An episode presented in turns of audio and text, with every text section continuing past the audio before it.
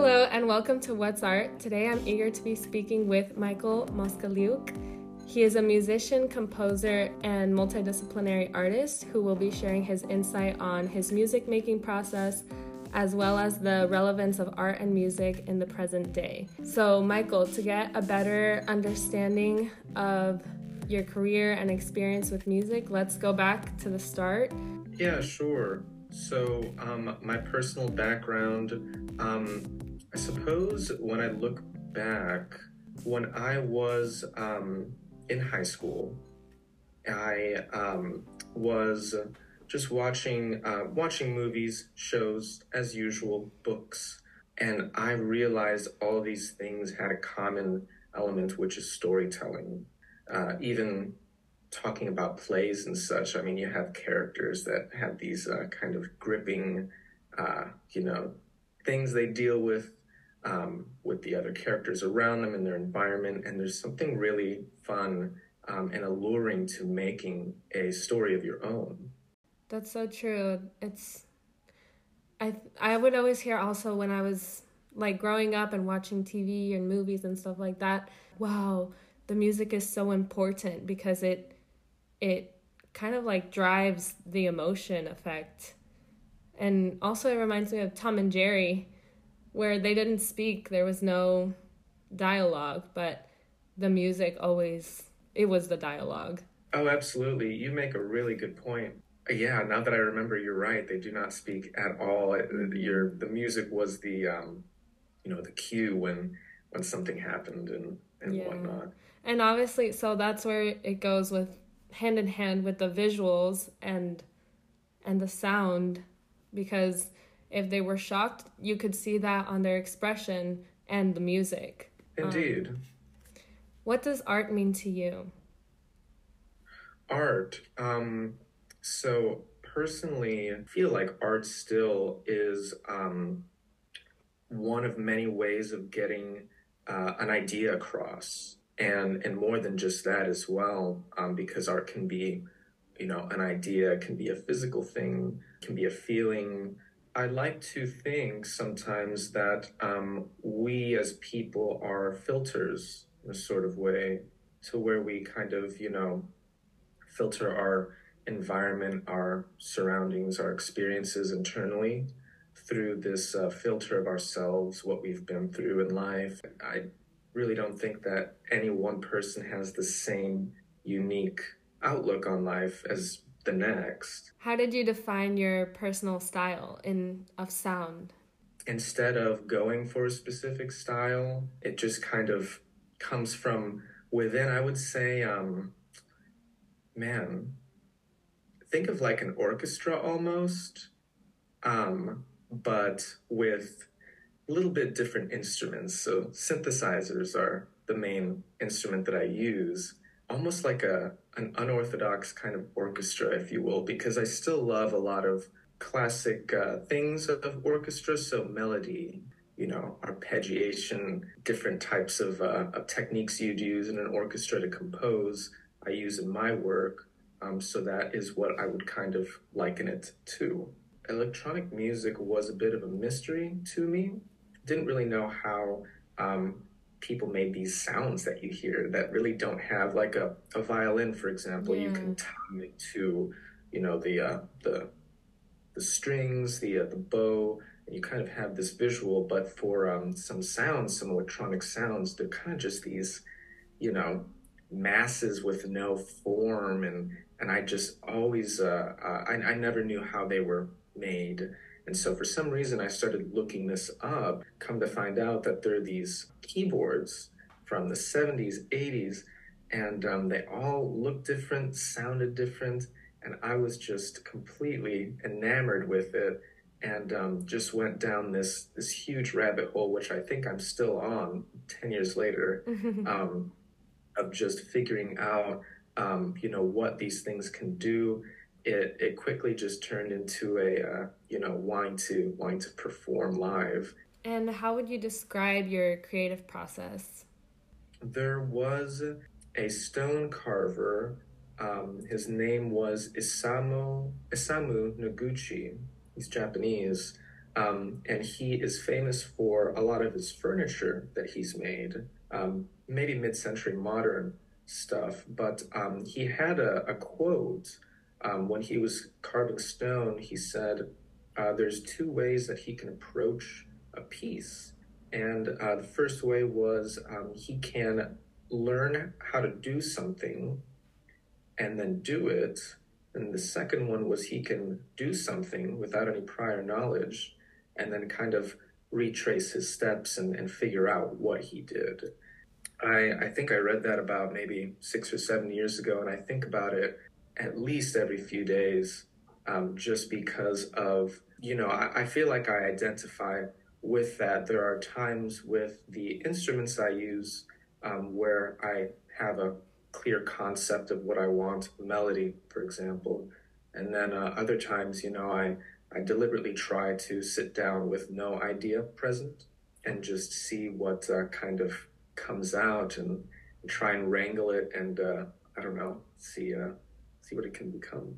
That just happened to me recently. I've been trying to create a, different version of a painting that I've made. I think it was a, let's say 2 years ago and and it it's a painting that at the time I remember I really enjoyed the creative process. I enjoyed myself when when I was painting it and I enjoy the outcome, so the result. And so now I kind of want to continue like a series of that painting and as I'm painting the the new one, I'm kind of struggling like and trying to remember how did I do it back then? And it's just funny like at the time I was just having fun and I was just going for it and now I'm like, "Oh, what did I do?" because it's not it's not turn like the new one the new painting is not turning out how I want it to or not turning out as similar to the original. And I don't know that that quote is kind of reminding me of this process that I'm in now, like forcing myself to remember what I did, what my process was. I'm glad you mentioned that actually, because I can relate the nature of uh, synthesizers or anything. Um, so, for example, older ones, you know, like a, a, you'd have a digital piano today or something. You can't save the sounds you make, hmm. and so these things you kind of like paint. It has this um, almost like a feeling like a, a material, right? Like paint yeah. has its uh, consistencies. If it's uh, you know humid outside, if it's dry, if uh, it's wet, if it's uh, you know uh, of course, been left to dry out uh, for however long, and it's very temperamental. Uh, the uh, the synth, and uh, yeah, uh, I might listen to a recording that I made a year ago and wonder to myself, how did I exactly go about making that? And uh, more often than not, I can't recreate the same sound twice. Um, but I think that that is a uh, is a special thing because it just means that each piece is kind of uh, you know unique in its own way.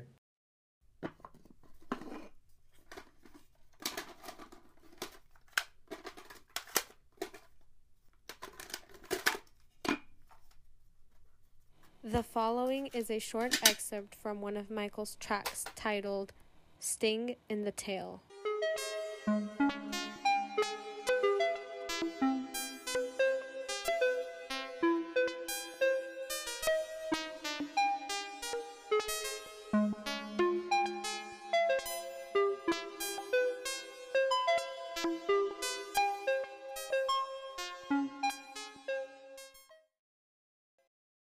Oh, yeah, you were mentioning that when you were first developing your personal sound, you listened to a lot of electronic music. But what are some genres of music that you enjoy listening to to influence you or just in general? Just in general, um, ambient music is a, a genre uh, that I've been listening to uh, and enjoying more. Uh, a standout record, as an example, would be The Pearl by uh, Brian Eno and Harold Budd, as opposed to the, you know, my first um, introduction to kind of getting into electronic music more, kind of starting to make it myself. I was more of a fan of uh, like more robotic stuff at the time, and I still am, of course. But um, but I wasn't listening to uh, really that much ambient music at that time. So uh, that's what I've been enjoying as of late. Are there any other mediums that inspire your music making process?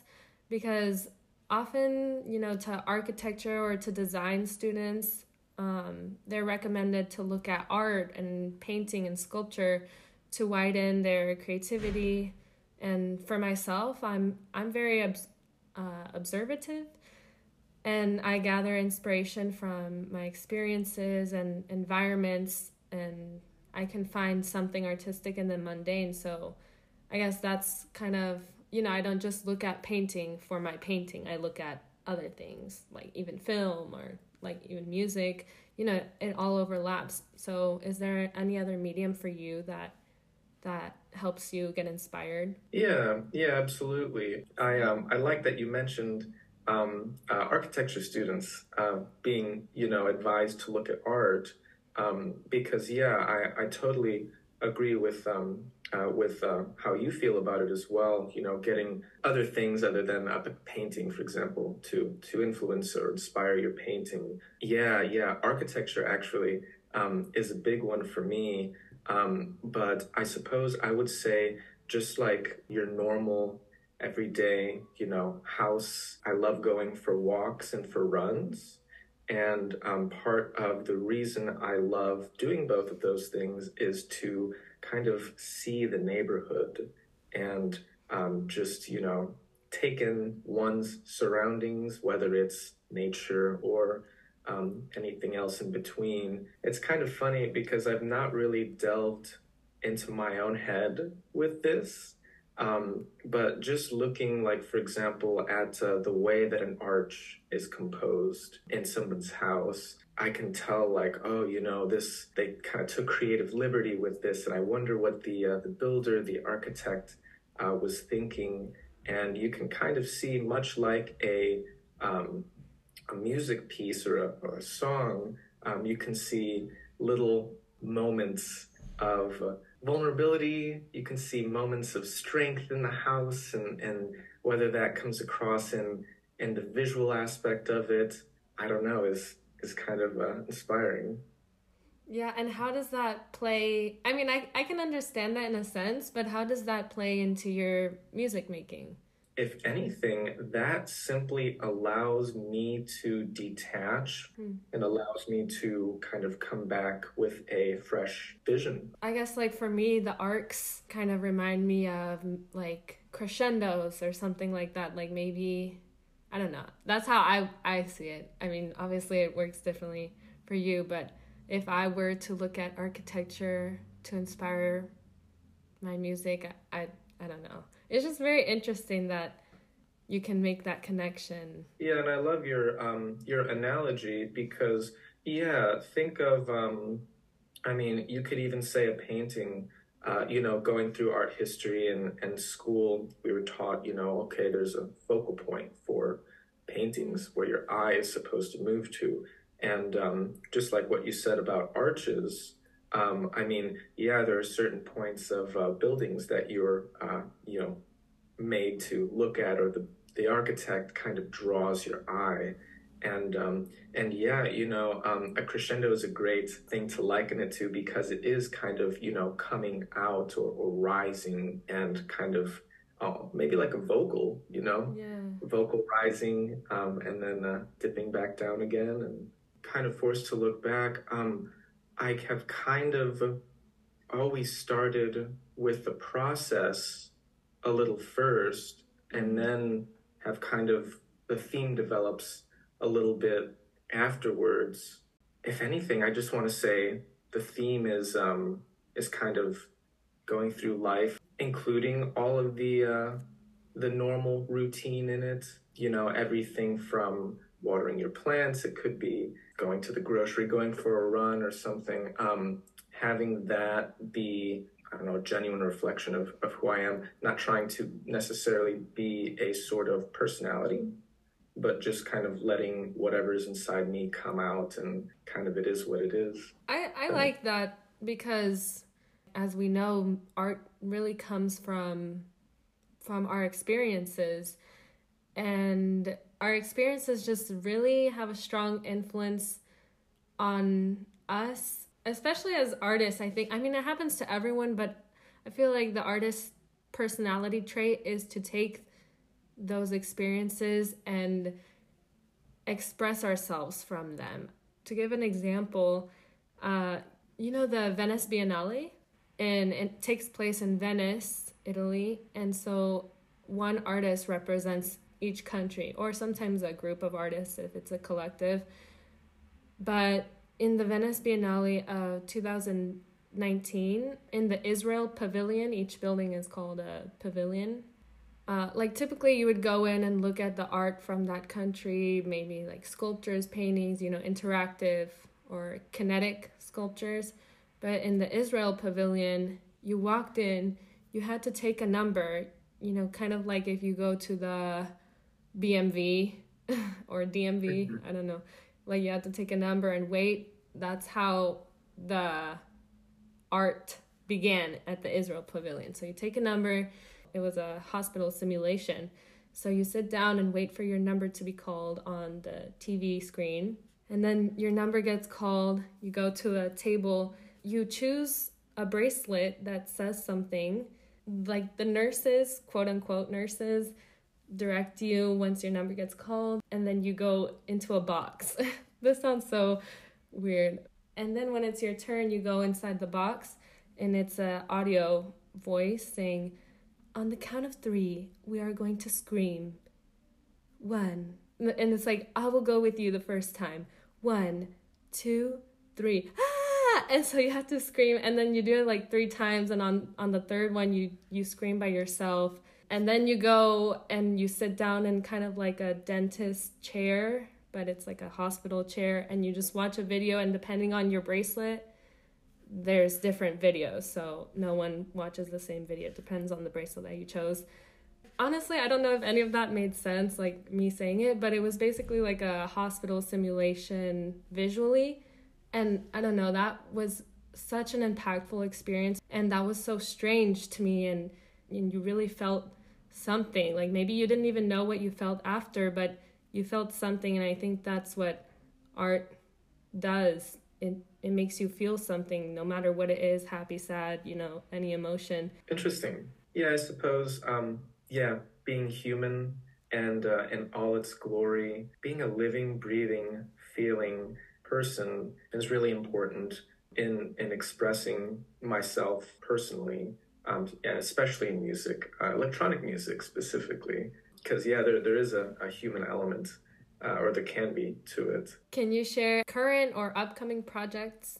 Yeah, so I am uh, currently working on a uh, small EP for my own project. Um, it is uh, just going to be songs that I've had in my head for, uh, or tracks, I should say, because uh, there's no singing on this, but um, so tracks that I've had in my head for the last two to three years, and that I have just been kind of revising over and over again.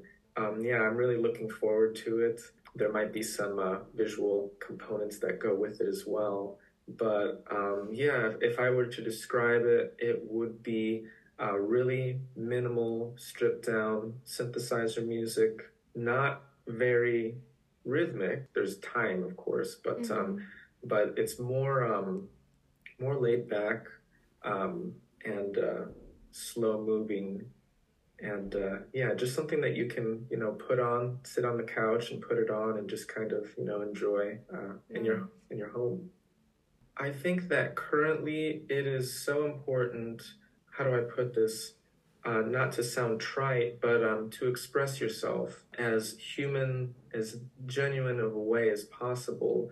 A lot of things are changing in in society. Um, you know, technology, just the way we interact with each other, and um, I think that it's more important than ever to uh, you know kind of be be a human in the sense of. Uh, you know, uh, kind of like what I what I said before, a living, breathing um, feeling thing where you can um, express emotions, whether that be in a way that a piece is orchestrated um, or lyrics, the voice. That's funny that I feel like you've, I don't know, I take away that you feel very strongly about that, but your music is very robotic.